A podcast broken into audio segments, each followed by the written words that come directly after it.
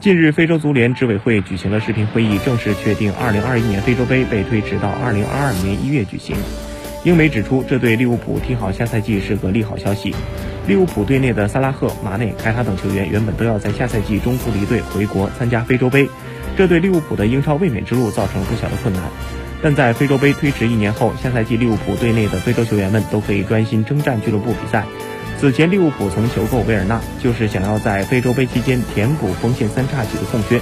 但现在看来，利物浦不会因为没有签下维尔纳而受到太大影响，扎叔可以偷着乐了。